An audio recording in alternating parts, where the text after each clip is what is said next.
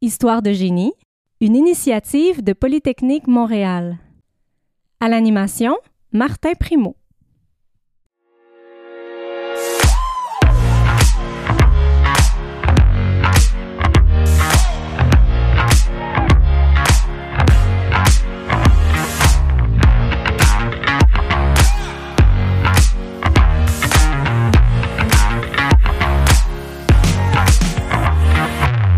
Bonjour et bienvenue à Histoire de génie.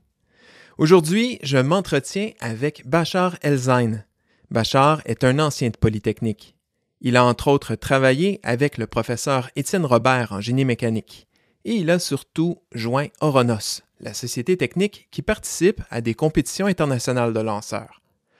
En 2016, il démarre sa propre entreprise, Reaction Dynamics, avec pour ambition de créer un lanceur capable de mettre en orbite des nanos et des microsatellites, des objets pouvant faire jusqu'à 200 kilos. Bonjour Bachar, merci de participer à cet épisode d'Histoire de génie. Euh, pour commencer, explique-moi d'où est venue cette passion pour les fusées. Merci beaucoup, Martin, de m'accueillir. Euh, toujours content de revenir à Poly, toujours euh, de, bons souvenirs d'être ici, euh, beaucoup d'histoires. Euh, c'est une bonne question, en fait. Je ne me souviens pas d'un moment dans ma vie où j'ai pas eu un intérêt pour fusées. Je pense que ça a commencé, ou ça s'est concrétisé vraiment à l'âge de 12-13 ans. Et puis, c'était en regardant des documentaires sur Discovery quand j'étais quand j'étais enfant que ça comme cherchait quelque chose chez moi. J'ai toujours eu un intérêt pour la physique, pour la mécanique, mais ça, je pense que c'était ce qui connectait beaucoup d'aspects, beaucoup d'éléments que j'aimais beaucoup. Euh, une partie de ça, c'est, la complexité, l'exploration, euh, la combustion, euh, les moteurs, la propulsion. Donc ça, c'était vraiment ce qui a, vraiment permis de, connecter le tout. Et puis, c'était un peu devenu un peu une, un, désir, une vocation dans ma vie d'aller le plus loin possible que je peux avec ça. Puis est-ce qu'il y a un, événement particulier dans ta jeunesse qui t'a fait découvrir ce milieu-là? Je te dirais, euh, je, me souviens que c'était en regardant un documentaire sur Discovery Channel euh, où il parlait euh, je pense que c'était un, un, mémorium pour parler de, de, de, de l'histoire de l'exploration spatiale avec le programme Apollo. Euh, je pense que c'était le 40 ans, je me rappelle plus c'était quoi exactement, mais euh, mais quand j'ai vu ça, c'est comme oh wow, ok, c'est exactement ce que je veux. Et puis c'est quand même un peu un peu cocasse, mais à peu près dans les mêmes temps, probablement une semaine plus tard, euh, il y avait mon oncle euh, au Liban à l'époque, j'étais, j'étais encore là-bas. Il était venu, il a cogné à ma porte, il m'a dit comme, hey, regarde, euh, j'ai trouvé ce livre-là. Il y avait comme un, un, un libraire ambulant qui euh, pognait des livres et puis qui vendait ses livres sur le trottoir, sur le bord de la rue. Donc, il m'avait pogné un livre sur euh, les énergies propulsives. Un livre qui était étudié par les étudiants euh, en France dans les années 70-80 pour passer leur examen. Euh, et puis ça parlait de tous les systèmes de propulsion, les moteurs de fusée, les moteurs, euh, euh, les, les, les turbofans, turbojets, etc. Donc pour moi c'était comme oh wow c'est assez you know. Euh, donc euh, j'ai bouffé ce livre-là. Je l'ai encore en fait, je, je, je, le, je, le, garde très très précieusement. C'est un petit livre d'une quelques dizaines de pages, un peu moins qu'une centaine. Et puis, euh, c'était devenu, euh, devenu vraiment ma, ma, ma, ma Bible. J'ai lu ce livre-là avec beaucoup. Donc, c'est un peu comme cette combinaison de choses. Tu vois, t'as, t'as, quand, quand tu as 12 ans, 13 ans, tu veux croire. Euh, et puis, et puis oui, c'est là que j'ai compris que c'est vraiment ce que j'avais envie de faire. C'est fou comment des, des gestes qui peuvent paraître anodins en apparence peuvent avoir un impact majeur. Ceci dit, bon, tu avais un intérêt pour les fusées, mais t'es pas venu à Polytechnique directement. Tu as commencé à faire un bac par cumul à l'Université de Montréal qui t'a amené finalement à Polytechnique? Peux-tu m'expliquer un peu euh, tes choix et tes démarches? Mon, cheminement n'a pas été très euh, classique à Poly, si tu veux. Avant de rentrer à Polytechnique, j'avais fait euh, une année préparatoire d'UDM. Quand j'ai commencé l'année préparatoire, c'est là que j'ai découvert Oronos. J'ai rejoint Oronos, donc l'année préparatoire qui devait prendre un an, ben, je l'ai faite à temps partiel, ça a duré deux ans. J'ai rejoint le bac en maths à l'UDM, donc, euh, ça a été une année que j'ai faite. Avant, j'ai complété quelques cours. Après ça, je suis rentré à Polytechnique. Et dans ce cheminement-là, c'est là que j'ai euh, contacté mon prof, Étienne. Euh, on avait gagné la compétition pour la troisième année cette année-là. Et puis, je me suis dit, bon, mon but, c'est de, de, de, d'aller euh, dans cette industrie. On, a quand même gagné cette compétition trois ans de suite. On est assez bon à faire ce qu'on fait. Et puis, je me suis dit, la meilleure option pour moi, c'est d'aller faire de la recherche devenir bon, développer une expertise dans un domaine de pointe et puis aller faire un doctorat aux États-Unis. Et puis c'était ça le plan. J'avais même commencé à rentrer en contact avec des profs là-bas. Euh, et puis euh, quand j'avais contacté Étienne, c'était j'ai envie de faire de la recherche. Euh, est-ce que tu serais prêt à être mon mentor? Est-ce que tu serais prêt un peu à me prendre sous ton aile, me montrer comment comment on écrit un article scientifique, comment on dirige un projet de recherche, comment on, c'est quoi les hypothèses qu'on pose, comment ça fonctionne. Et puis euh, il, était, il très content de faire et pour ça je lui je lui suis euh, éternellement reconnaissant. Et on a travaillé ensemble pendant environ quatre ans, un peu moins que quatre ans. Euh, dans le processus, je suis rentré à Polytechnique. Euh, j'ai commencé à faire de la recherche avec lui. Euh, j'ai eu une petite bourse UPIR. et puis, premier article publié, deuxième article publié on a eu un premier projet. Deuxième projet de recherche, euh, c'était sur des moteurs euh, hybrides. On a travaillé sur des, à développer de nouveaux types euh, de moteurs. Et puis, c'est, une continuation de projet, de ce projet-là qui a permis à la compagnie d'exister. Donc, on a, on a fait une découverte assez intéressante lors de ce deuxième projet de recherche-là. quand j'ai eu la preuve que, que ça fonctionne dans le laboratoire, c'est là que j'ai tout lâché, j'ai parti de la compagnie. Wow, tu me lances sur plusieurs pistes que j'espérais pouvoir aborder. Donc, je comprends que tu as commencé à faire de la recherche alors que tu étais toujours au bac. Avec Étienne Robert, qui a entre autres pour expertise de, de, de s'intéresser aux lanceurs, pas, tant aux lanceurs, mais c'est quoi? C'est la combustion? Exactement. Euh, Étienne, c'est un expert euh, de renommée mondiale euh, dans le domaine de la combustion. Euh, il avait travaillé sur des problèmes euh, scientifiques, des problèmes appliqués au niveau de la combustion. Donc pour moi, c'était c'était le, le, mentor par excellence à voir. Euh, et puis c'est vraiment quand on a commencé ensemble qu'on a commencé à explorer euh, les enjeux de combustion, mais appliqués à la propulsion fusée. Euh, et puis ça a été un peu comme une avenue qu'on a qu'on a qu'on a prise ensemble. On a beaucoup beaucoup appris, notamment par l'entremise de publication. Tu soumets un article, c'est le premier papier qu'on soumet. On a travaillé sur des moteurs solides à l'époque, donc avoir du feedback des éditeurs, des reviewers, nous permettre de raffiner, comprendre elles sont où les lacunes dans nos méthodologies, nos approches, les modèles et puis un papier, deux papiers, trois papiers. Donc, euh, tu cumules comme ça un peu ce savoir. Euh, je suis très content, très fier, très honoré de savoir qu'il y a encore des étudiants qui continuent à faire euh, à faire cette recherche-là. En fait, le premier étudiant au doctorat a gradué il n'y a pas si longtemps que ça. Olivier, qui a été stagiaire dans ma compagnie, en fait, le tout premier stagiaire et tout premier à recevoir un salaire de la compagnie. Donc, le voir graduer, c'est un ami de longue date, un ami plus qu'autre chose. et puis, j'étais j'étais très il y, avait de quoi. C'est un peu voir, euh, you know, comme cette première personne graduée, cette personne que tu connais depuis si longtemps. Euh, J'avais un sentiment de, de, de, de, fierté envahissant, de voir finir. C'est comme, oh wow, il est fini. C'est assez exceptionnel. Euh, tu m'as parlé un peu plus tôt d'Oronos. On n'a pas expliqué ce qu'est Oronos. Oronos, c'est une société technique et polytechnique qui euh, crée des lanceurs, participe à des compétitions internationales avec son lanceur. Et tu as joint Ronos, comme tu le disais, avant même d'arriver de, à Polytechnique. Comment est-ce que le contact s'est fait à, l'époque? C'est une, une, une, drôle d'histoire. J'avais commencé euh, mon année préparatoire. Et puis, euh, je voulais, c'est quand même assez drôle, je voulais acheter un crayon. Et je savais que la seule place où je pouvais trouver ce crayon-là, c'était à la coop de Poly. C'est un un crayon Stadler, quelque chose de, vraiment très très banal, mais euh, j'ai pas une très belle calligraphie quand j'écris. Sur ce crayon-là était probablement ce qui me permettait le plus facilement d'écrire de façon lisible. Euh, et puis je me suis dit, ok, je vais aller à la COP, je vais aller pogner ça. La session vient de commencer, je viens de commencer l'université, j'étais comme toute motivé et tout. Et puis en rentrant à Poly, j'ai vu qu'il y avait euh, un groupe d'étudiants qui recrutaient, qui faisaient des fusées. Et j'ai dit comme, ok, je sais pas exactement c'est quoi, mais je dois faire partie de ça. Et puis, euh, c'est comme ça que j'ai découvert Oronos. Euh, ma cohorte a fait partie de la première cohorte de, de nouveaux que les fondateurs d'Oronos ont recruté et formé. Donc, on était dans une position assez intéressante où il y avait une fondation qui existait, il y avait des, des, des gens avant nous, des mentors avant nous qui avaient fait une fusée, qui avaient lancé, euh, mais ils ont beaucoup appris de leur expérience et puis nous, on était là en train de, de boire tout cet apprentissage-là. Donc, il y avait une fondation qui était très solide, mais il y avait aussi tout à construire en même temps. Donc, on était dans une excellente position, en fait, euh, euh fait assez cocasse.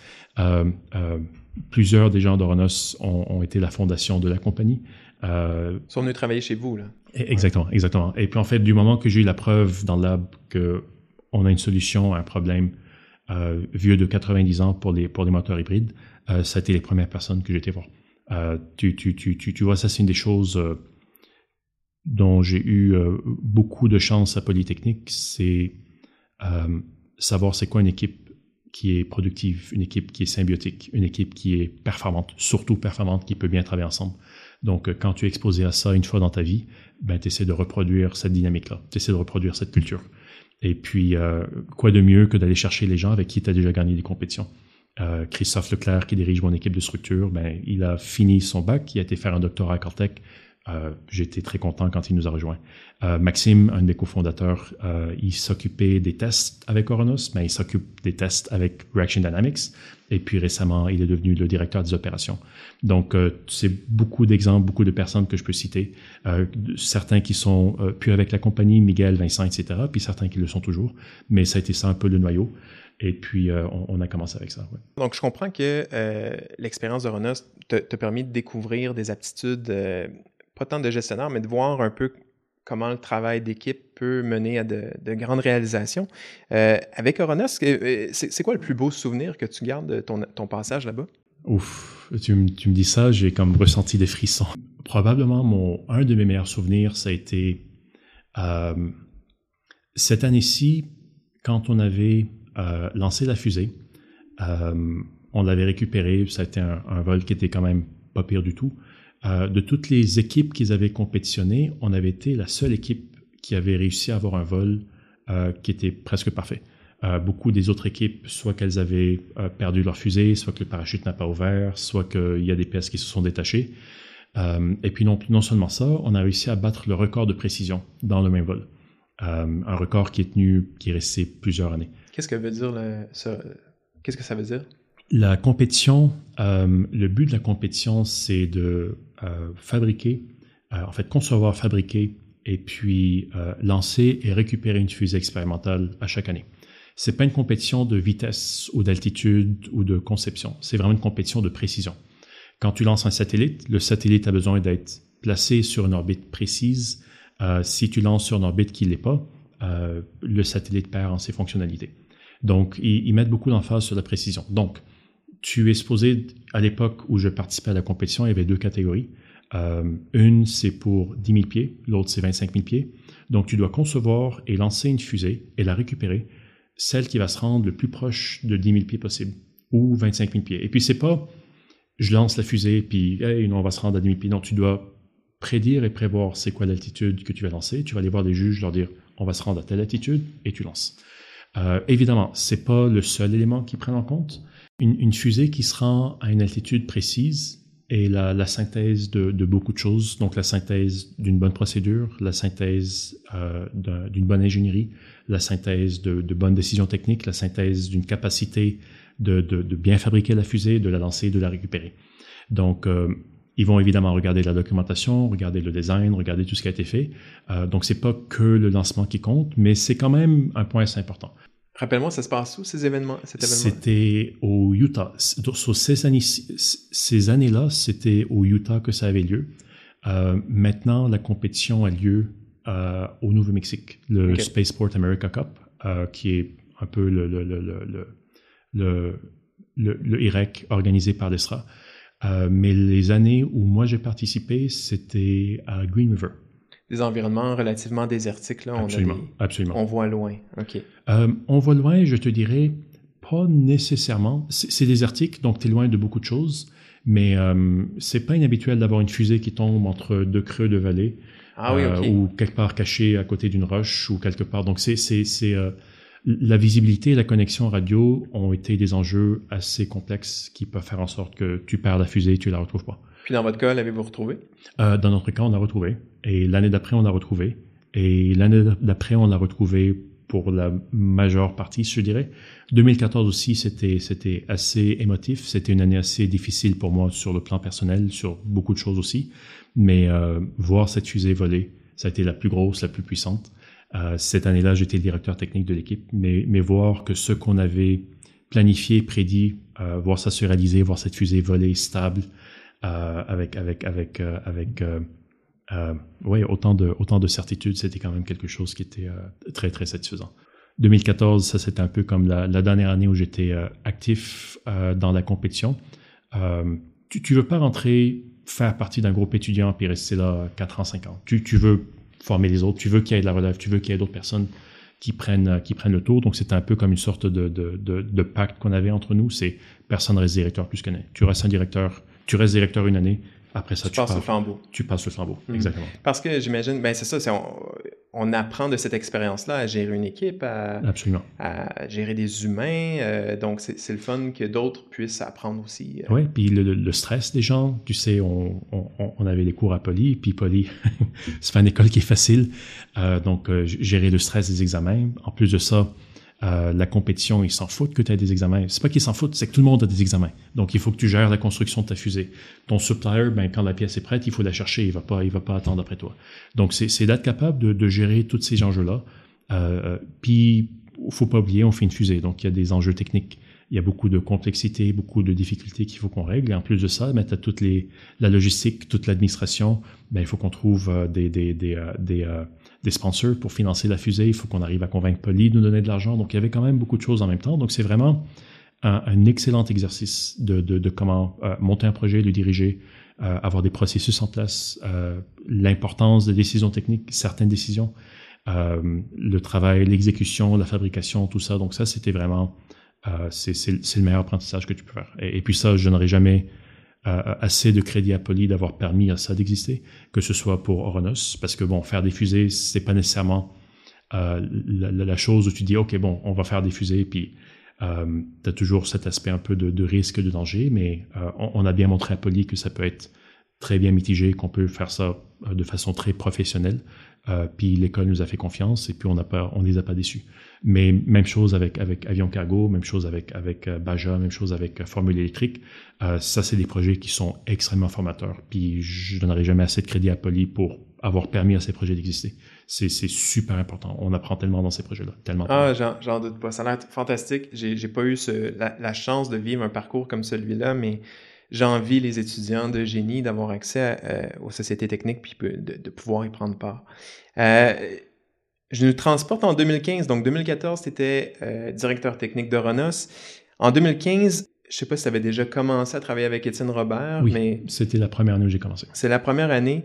Euh, tu as expliqué que vous avez découvert euh, une solution à un problème vieux de 80 ans. Peux-tu m'en parler? Est-ce que, ah oui. est-ce qu'on va comprendre? Effectivement. Ça, ça a été en 2016, l'année d'après. 2015, le tout, premier projet que j'ai commencé avec Étienne, c'était un projet sur les moteurs solides. Donc, on a voulu explorer l'incidence de la distribution bimodale des, particules de perchlorate d'ammonium sur euh, le taux de combustion dans un moteur solide. Je t'arrête tout de suite. Explique-nous peut-être les particularités d'un moteur, parce que pour de la combustion, on a besoin d'un comburant, d'un carburant. Euh, normalement, quand on allume euh, quelque chose sur Terre, ben, le comburant, c'est l'oxygène. Exact, l'oxygène qui provient de Mais dans une fusée, il faut autre chose, parce que de toute façon, de l'oxygène, il y en a de moins en moins au fur et à mesure qu'on s'éloigne de la Terre. Exact. Donc, peut-être m'expliquer le travail complexe que vous avez à faire à ce niveau-là. une, une, fusée a besoin de transporter son oxygène avec elle, euh, évidemment, comme tu l'as dit. il y a plusieurs types de moteurs de fusée tu as les moteurs à, ergol, à, propre ergol solide, où le carburant est sous forme solide, et l'oxydant aussi, où le, le, comburant est sous forme solide. Euh, carburant de moteur de fusée solide, euh, l'aluminium en fait. L'aluminium en poudre est un excellent carburant. Le carburant, c'est l'aluminium. Le comburant, c'est du perchlorate d'ammonium. Donc, c'est euh, des, particules de perchlorate qui transportent de l'oxygène avec elles. Et puis ça, c'est de poudre. Pour les mélanger, on utilise un binder. Donc c'est comme une sorte de... Voilà un peu comme du caoutchouc qui sent l'essence. Ça, ça a la texture du caoutchouc, puis ça a l'odeur de l'essence. Donc on crée une, euh, une masse solide relativement homogène où le comburant et le carburant sont mélangés. Exact. Ah, et, et l'agent liant va permettre au tout de se tenir. Et puis, si tu veux voir un peu la texture, ça a la texture d'une gomme à effacer dans laquelle tu as mis du sable. C'est, genre littéralement ça. Si tu te souviens, à l'époque, avec le programme de la navette spatiale, euh, quand la navette décollait, tu avais comme deux trucs à côté de la navette euh, blanche qui ressemblaient à des crayons. Les, Solid Rocket Boosters. Solid Rocket Boosters. Exactement. Donc ça, c'est des moteurs solides. L'autre alternative, c'est des moteurs à ergol liquide. Donc, l'oxydant est sous forme liquide et le carburant est sous forme liquide. Et ça, c'est les moteurs les plus euh, communs dans l'industrie. Ces moteurs-là contiennent euh, des turbos. C'est un peu comme, voilà, un peu comme les, Ferrari ou les Lamborghini. C'est des, pièces très complexes, hyper performantes. Euh, c'est des, merveilles d'ingénierie. C'est des, pièces magnifiquement complexes, magnifiquement performantes aussi. Euh, donc, tu, injectes un oxydant et un carburant à haute pression dans une chambre de combustion. Les deux se mélangent et ça brûle. On a parlé des moteurs solides, on a parlé des moteurs à ergot liquide. Euh, il y a une troisième option, c'est les moteurs hybrides. Et, et ça, c'est ce que euh, ma compagnie développe. Euh, avec, avec l'équipe euh, exceptionnelle qu'on a. Puis ça, ça avait commencé de par la collaboration avec Étienne Robert. Euh, tu, me parlais d'une problématique qui avait... Oui, exact. donc, les moteurs hybrides, on n'a pas inventé les moteurs hybrides. Les moteurs hybrides existent depuis les années 30.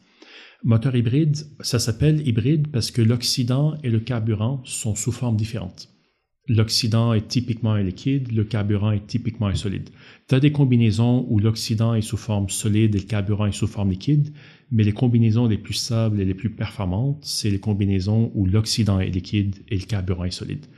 Euh, les premiers moteurs hybrides avaient été testés en Union soviétique. En fait, la première fusée que les soviétiques ont lancée utilisait un moteur hybride aussi, aussi euh, cocasse que celle-là. Euh, mais c'est une technologie qui a été reléguée un peu parce qu'ils n'avaient pas les mêmes niveaux de performance que les moteurs liquides. Les moteurs hybrides ont été caractérisés par certaines lacunes au niveau de leur rendement. Euh, vu que le carburant est sous forme solide et il est euh, emmagasiné déjà dans la chambre de combustion, à fur et à mesure que le carburant brûle, sa surface de combustion change mm-hmm. et ça vient affecter. on comprend. C'est moins, c'est pas du tout homogène en fait. Puis, euh, puis c'est ça, tu as, seulement une surface qui est qui est exposé au, euh, Exactement. et, cette surface-là change à fur et à mesure. Euh, tu sais, euh, pense à un moteur d'auto, un moteur d'avion. Tu as besoin de respecter un certain ratio stoichiométrique ou des fois un peu off, mais tu veux brûler ton carburant avec la bonne quantité d'oxydant pour que tu puisses maximiser le rendement mm-hmm. énergétique de ce carburant-là. Pour les moteurs liquides, c'est facile. Tu peux contrôler les débits de, ton, de, de tes liquides. Pour un moteur solide, c'est déjà dans la formule, c'est déjà dans la recette.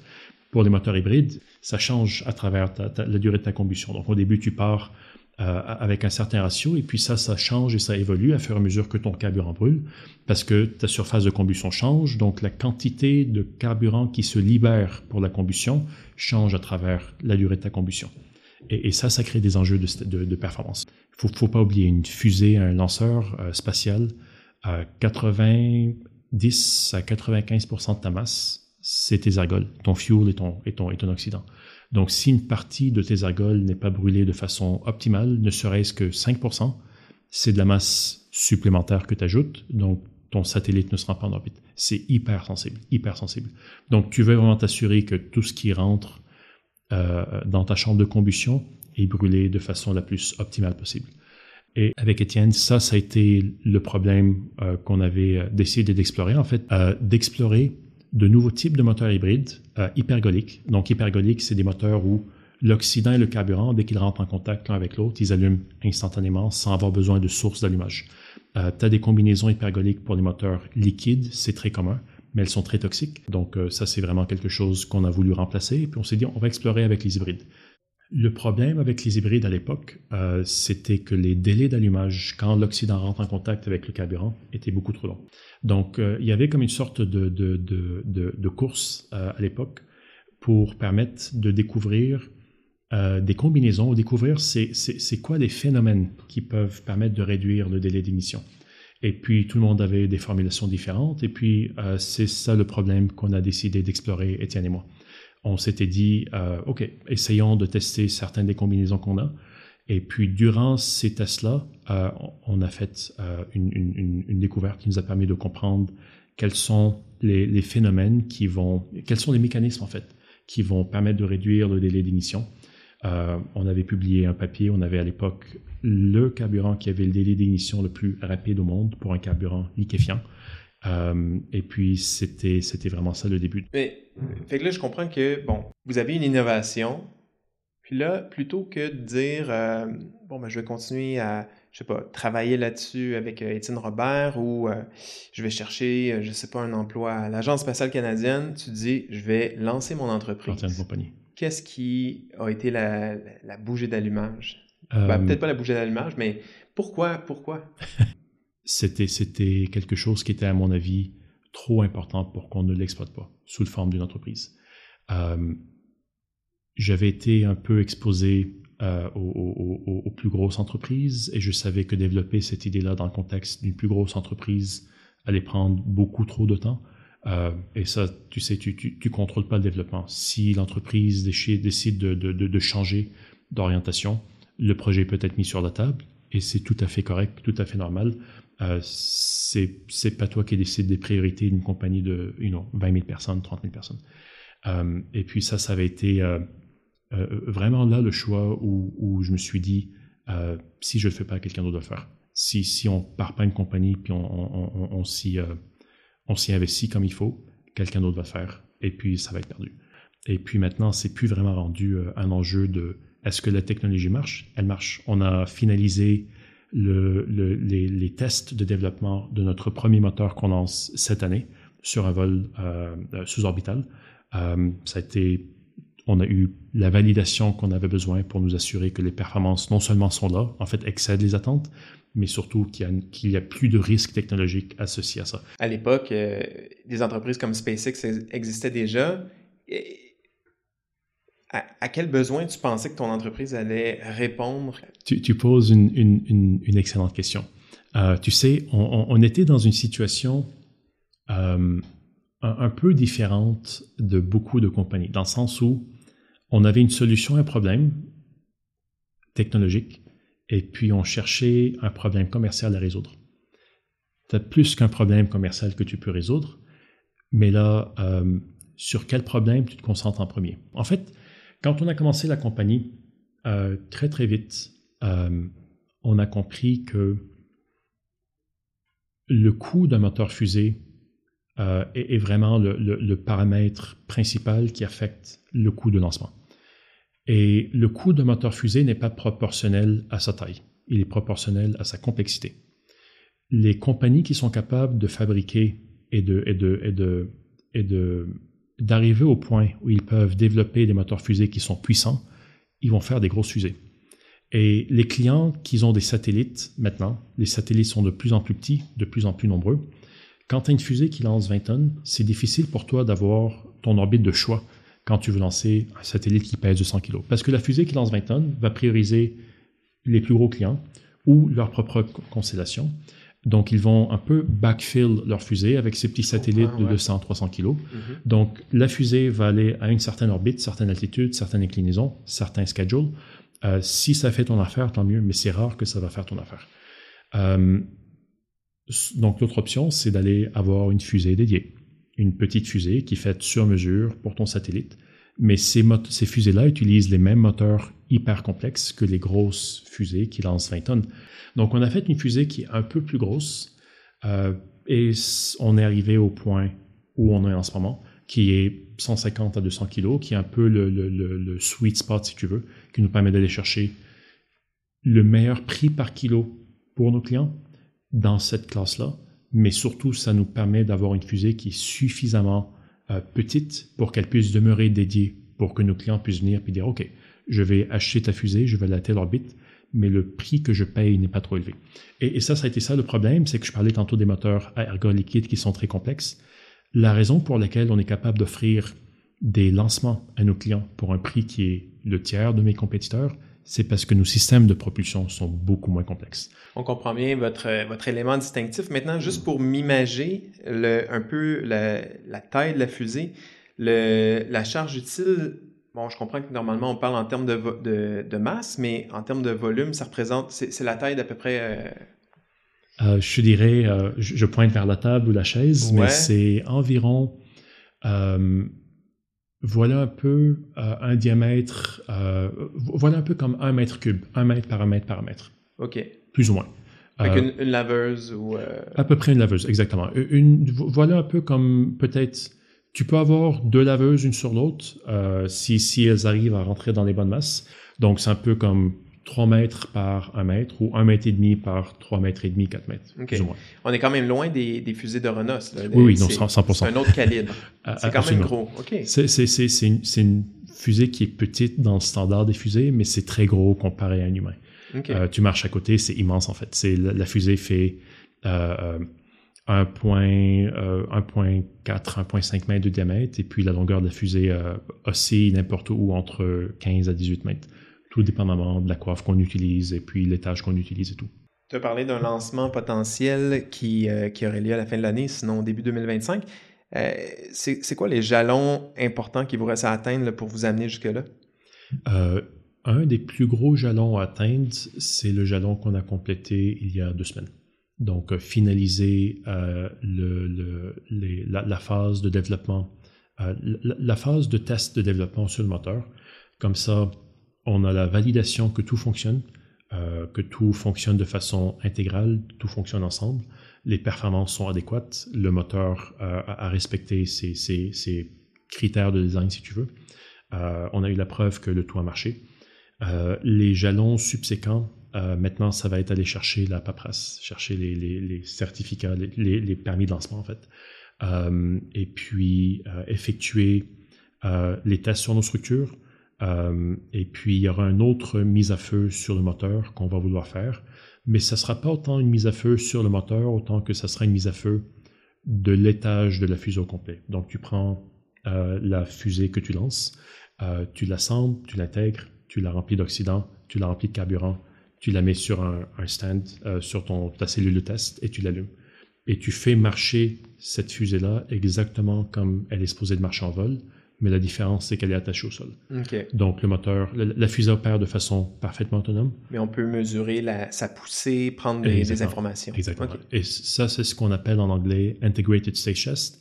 Donc, euh, c'est le dernier test. Une fois que tu complètes ce test-là, c'est ce qui valide euh, l'acceptation de ton moteur. Donc, comme ça, le moteur a respecté euh, toutes ses requis euh, et tu as eu la validation expérimentale que tout marche. Mais pas juste le moteur, mais c'est vraiment l'étage au complet. Parce que ton moteur a besoin d'être fourni en Occident?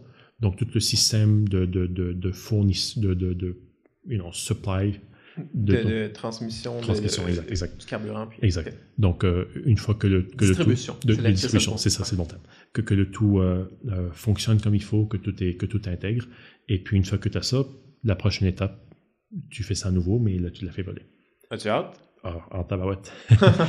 Beaucoup parce que ça fait très longtemps qu'on travaille dessus. Je pense que ça va être un jalon important pour nous en tant que compagnie, en tant qu'équipe. mais aussi, il y, a beaucoup de ça qui est euh, avoir la validation hors de tout doute raisonnable qu'on est capable de livrer sur ce dont on promet. Euh, il y a une différence entre faire marcher un moteur.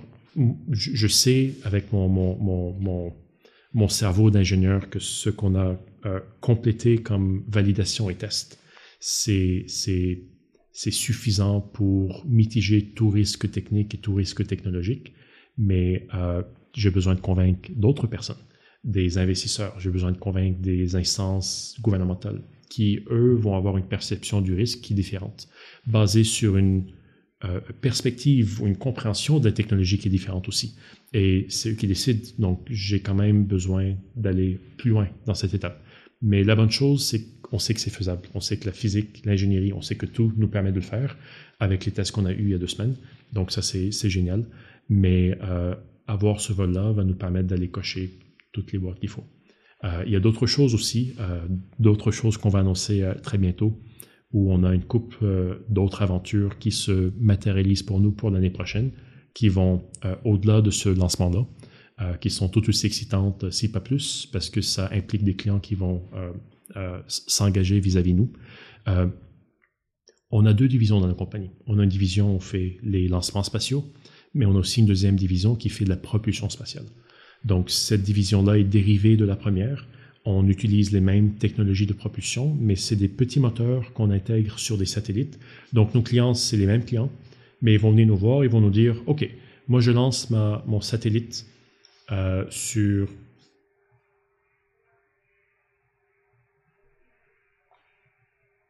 Ah, c'est ça.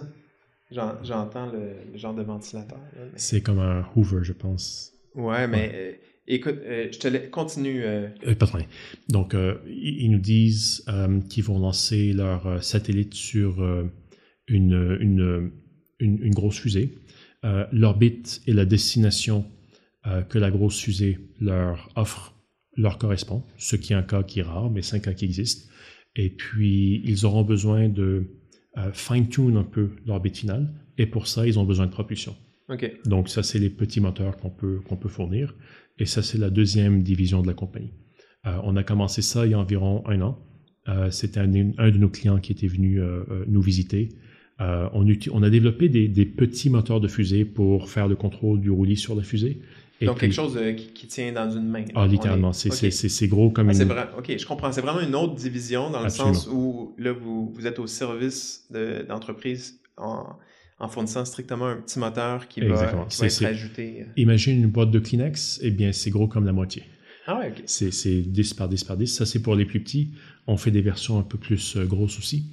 Euh, donc, donc, oui, il y a ce client qui est venu. il a vu un de ces moteurs. Il nous a dit Ah, ben, est-ce que je peux en acheter pour mes satellites? Ça serait pertinent pour nous, on en aurait besoin. On était au courant qu'il y avait cette opportunité-là qui existe. Comme je l'avais dit un peu au début, on avait une solution technologique qu'on avait découvert et puis on était en train de regarder euh, quel est le problème euh, commercial qu'il faut qu'on adresse. Et ça, c'est un des problèmes qu'on avait identifié. C'est juste qu'on avait décidé de pas trop euh, prioriser ça au début, étant donné qu'il y avait d'autres options existantes et tout. mais maintenant, le marché, il y, a une grosse demande, une très très grosse demande. Le marché a grandi très très vite et le, le, le, le le risque, euh, je, dirais le, reward, la, récompense ou le, bénéfice euh, d'engager des ressources euh, pour, pour aller adresser ce marché-là ont été excellents. Donc, on s'est dit, ça vaut la peine d'explorer, de regarder ça. puis, dès qu'on a commencé à parler à des clients, on a eu beaucoup, beaucoup, beaucoup de réceptivité. Donc, donc ça, c'est un peu la deuxième division. Ça a été un peu le travail qu'on a fait l'année dernière ça fait partie du rôle d'entrepreneur d'explorer différents euh, modèles d'affaires. C'est ce qu'on voit avec les, deux divisions. Euh, maintenant, tu me disais un peu plus tôt que qu'Étienne Robert vient non pas travailler avec vous, mais euh, collaborer, supporter avec nous sur collaborer. sur, Quoi, sur, Quoi, allez-vous travailler? On va travailler sur des aspects en lien avec le moteur que, que, je peux pas couvrir en détail malheureusement, mais il va nous supporter sur sur disons il va euh, nous prêter son expertise et sa compréhension euh, euh, détaillée de la combustion pour améliorer certains éléments du moteur. Disons ça comme ça. OK. Donc, il va y avoir des tests faits avec le moteur. Tu me disais tantôt, là, vous allez essayer de vous rendre à l'étape de brûler du gazon. Brûler des patchs de gazon, exactement, comme on avait dit ensemble. donc, oui, donc ça, ça va être quelque chose qu'on va faire. Et puis, surtout, apporter un peu plus de, capacité de, de, compréhension, de modélisation pour qu'on puisse euh, optimiser les performances de certains aspects euh, dans le moteur. Ouais. OK. Dernière question maintenant. Euh, quand tu regardes dans le rétroviseur, puis que tu te rappelles tes années chez Oronos, est-ce que tu aurais pu t'imaginer la vie que tu mènes présentement? dans, mes, dans mes rêves les plus, les plus, les plus wild et les plus poussés, je crois pas. Genre, c'est pas, pas je crois pas, je, vais répéter. oublions ça. Dans, dans, dans, dans, dans mes rêves les plus euh, euh, en fait, j'ai euh, la chance, le plaisir et l'honneur de vivre mon rêve que j'ai toujours voulu accomplir. j'ai toujours eu une certaine appréciation pour l'entrepreneuriat, surtout pour le risque. je pense que j'aurais été très heureux à travailler dans une compagnie qui fait des fusées, chez SpaceX notamment, ou une de ces compagnies-là. Euh, mais je pense que la partie euh, en moi qui aime euh, il, y a de quoi de très spécial à, te dire que tu, es en train de, changer un peu comment une industrie fonctionne parce que tu as fait une découverte, parce que tu as réussi à développer une nouvelle technologie et, faire en sorte que cette technologie devient une réalité et qui améliore la vie euh, de gens, de tes clients, qui rend leur vie plus facile, qui permet d'avoir. Donc, je te dirais, dans mon, dans mon, dans mon scénario le plus exotique, peut-être, euh, j'ai toujours rêvé d'avoir une compagnie, toujours, toujours. ça aurait été plus tard dans ma vie. Je dirais, je m'attendais pas à ce que ça soit si tôt. Je m'attendais pas à ce que ça soit si vite. Je m'attendais pas à ce que ça soit autant de travail. Euh, C'était pas quelque chose que j'avais anticipé faire si rapidement. Euh, j'avais l'intention de, de, de, de, je me disais, you know, euh, aller compléter un doctorat, ça serait le plan euh, nominal, aller travailler un peu en industrie après, puis peut-être, peut-être partir à une Mhm. compagnie si je veux. Euh, J'aurais jamais cru que ça allait se faire si tôt, même pas dans mes, dans mes, dans mes rêves les plus, euh, les plus, euh, les plus exotiques. Et puis beaucoup de ça a été fait. Euh, tu sais, quand tu gagnes une compétition un an, deux ans, trois ans avec une équipe exceptionnelle, ça te permet de, de délimiter ton cerveau. Tu dis, on a battu des équipes comme Stanford, Yale, MIT. On était la première équipe non américaine à gagner cette compétition. On a battu les deux records de précision. Et puis, c'est avec ces mêmes gens-là, on se dit, on a réussi à battre ces gens-là. Maintenant, ces gens-là travaillent SpaceX. On peut Uh-huh. les battre à nouveau, pourquoi pas? Vous n'avez pas le sentiment d'imposteur parce que vous vous dites, on, on- on est du même calibre? Non, absolument non, absolument non. Euh, Vraiment pas du tout. Au contraire, euh, il, y a de quoi de très, euh, comment dire ça? Je veux pas dire machiavélique, c'est peut-être une, une mauvaise expression, mais, mais de très satisfaisant à savoir que tu as un, un insight sur une technologie qui te permet d'adresser un problème si important qu'aucune autre compagnie utilise, ou aucune autre compagnie a compris, ou aucune autre compagnie a, décidé d'investiguer. Puis je peux pas leur reprocher, je peux pas leur faire ce reproche parce que ces compagnies-là, euh, notamment aux États-Unis, notamment en Europe, existent dans des pays où ils ont une industrie de lancement qui est très mature. Euh, et puis, tout ingénieur qui, veut prioriser euh, la performance et la qualité du produit qu'il développe va vouloir minimiser ses risques. Et quand tu conçois une nouvelle fusée, tu la conçois autour de technologies existantes. Tu veux pas réinventer la roue à chaque fois. On n'avait pas le choix de réinventer la roue. Et puis, ça a été un, drôle de coïncidence, une drôle de coïncidence que ça arrive. Et on a été un peu euh, euh, pris à le faire. Et ça nous permet de bénéficier des avantages, d'avoir avec succès trouvé des solutions à ces problèmes. Je ne veux pas dire réinventer la roue, c'est peut-être un peu arrogant, mais le bénéfice d'avoir pris ce risque, d'avoir trouvé des solutions euh, et, d'avoir bâti une équipe hautement performante, eh bien, quant à ça, tout le reste suit. Et d'être capable d'avoir ça en place, c'est- la meilleure sensation au monde. Donc, il n'y a, y a- rien qui t'apporte cette satisfaction. C'est du travail, il y a beaucoup, de, y a beaucoup mais si ce n'était pas du travail, euh, tout le monde le ferait. Donc, euh, je ne veux pas me plaindre. Eh bien, euh, Bachar Elzain, ça a été un véritable plaisir de te rencontrer. On te souhaite, euh, on, on souhaite à, à votre équipe et, euh, et, et toi euh, la meilleure des chances euh, pour, pour ce premier lancement. Puis très hâte de voir la suite de l'histoire. Merci, merci Martin. Et merci de m'avoir invité.